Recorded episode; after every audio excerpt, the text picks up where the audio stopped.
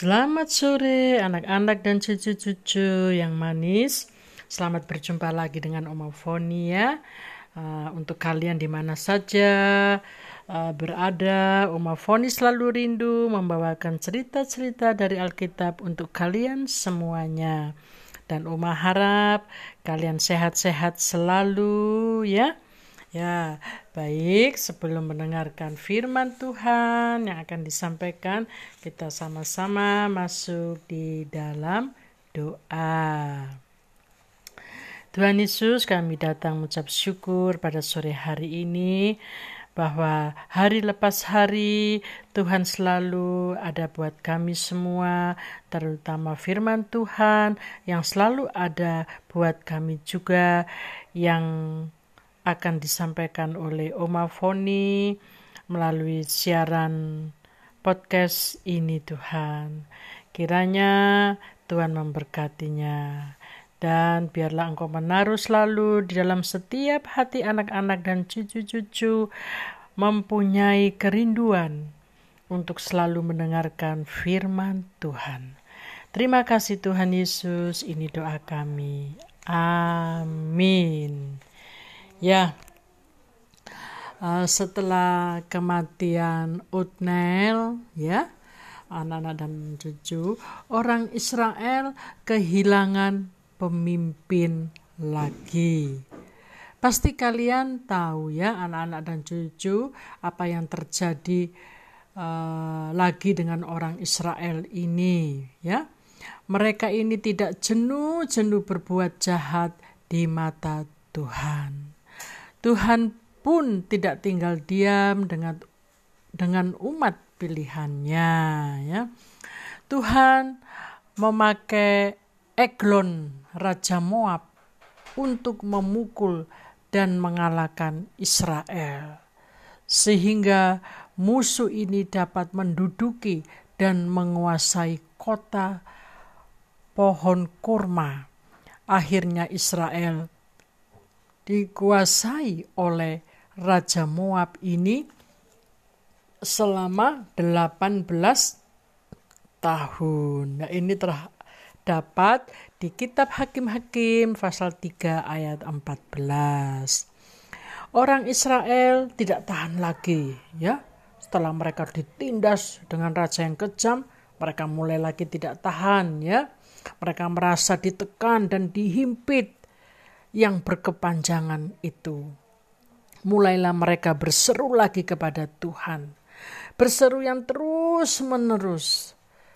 Dan Tuhan melihat dan mendengar seruan umatnya. Lalu ia mengirim seorang penyelamat untuk menolong melepaskan Israel dari Raja Moab ini. Ya, namanya adalah Ehud, anak Gera orang Benyamin ya.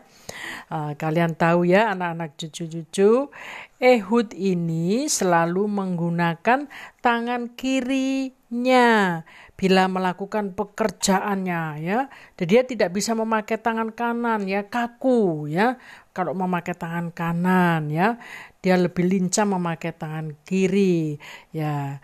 Jadi karena dia memakai tangan kiri, oleh sebab itu ia disebut apa? Kidal ya. Ah. Jadi kalau kalian punya teman-teman uh, atau saudara-saudara ya yang memakai tangan kiri ya itu memang uh, pemberian ya yang Tuhan beri supaya dia tidak menggunakan tangan kanan ya tangan kiri dengan lincah ya. Uh, itu terdapat di kitab Hakim-Hakim pasal 3 ayat 15 ya. Ehud ini sangat pandai dan lincah ya. Ia segera membuat pedang yang panjangnya hampir sehasta.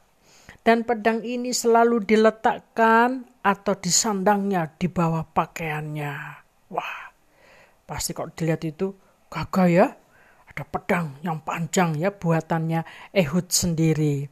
Ya, seperti biasanya orang Israel ini harus mengirim upah atau upeti ya kepada Eglon Raja Moab. Nah, raja ini badannya besar dan gendut. Wah, ya.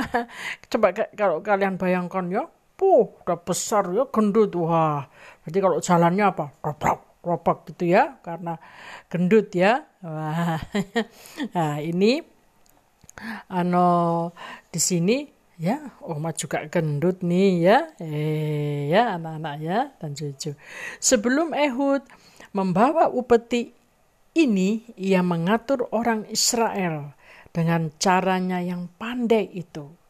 Setelah itu Ehud bergerak untuk mengirim upeti bersama uh, rombongan yang beberapa orang saja ya.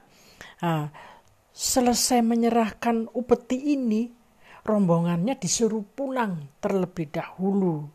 Nah, sedangkan Ehud berhenti pada batu-batu berpahat yang dekat di Gilgal itu. Nah, apa yang Ehud kerjakan anak-anak dan cucu? Ia kembali menghadap Eglon. Nah, waktu ini Eglon lagi berada di ruang peranginannya. Ya, kalau di sini bahasa Jawa itu ngisis ya. Jadi kalau dulu itu orang raja-raja itu mempunyai tempat khusus untuk dia uh, mengambil nafas panjang, uh, apa menikmati ya kesejukan, angin-angin sepoi-sepoi ya, itu uh, di ruangan yang atas ya, uh, paling atas ya. Lalu kata Ehud, ada firman Allah yang kubawa untuk Tuanku. Uh, wah, Ekron terkejut ya. Tiba-tiba ada suara di depannya. Ah, serentak Eglon ini bangun waktu raja ini bangun, Ehud langsung uh, mengulurkan pedangnya, dihunusnya pedang itu dari pangkal paha hingga ditikamnya ke perut raja. Lalu apa anak-anak yang terjadi? Pasti Raja Moab yang kejam itu mati di tangan Ehud ya. Kemudian Ehud keluar lewat pintu belakang. Ia naik ke serambi serta mengunci Raja Moab yang sudah mati itu.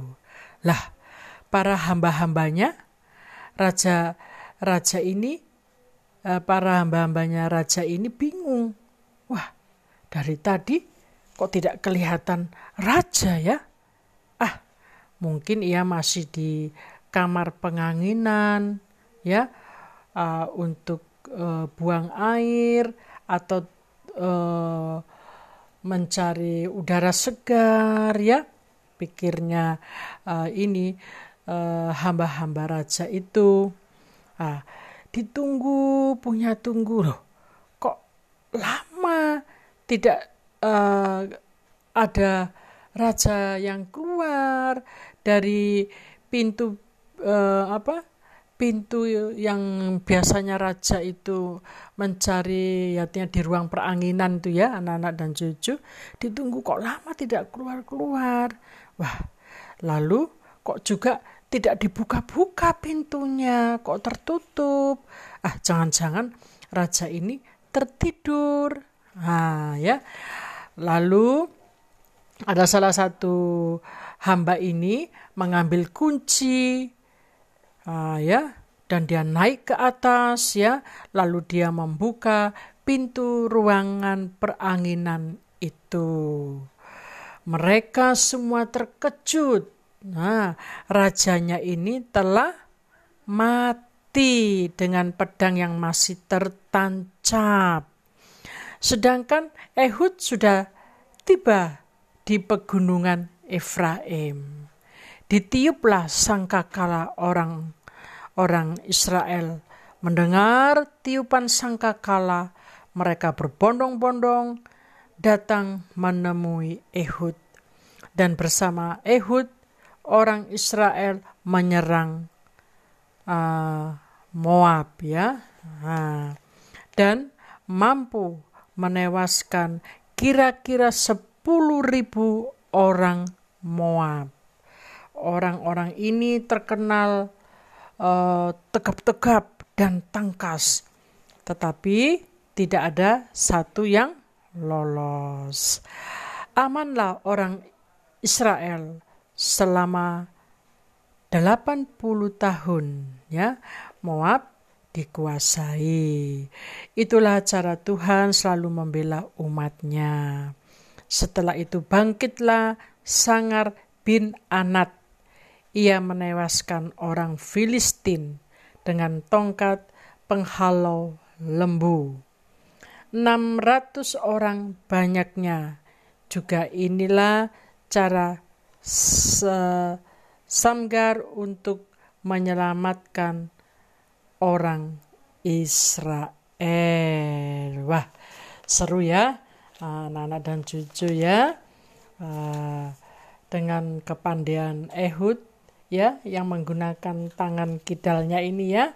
Ya, demikianlah cerita dari Oma untuk anak-anak serta cucu-cucu semuanya. Lain waktu Oma sambung lagi ya. Tuhan Yesus memberkati kalian dan selamat belajar.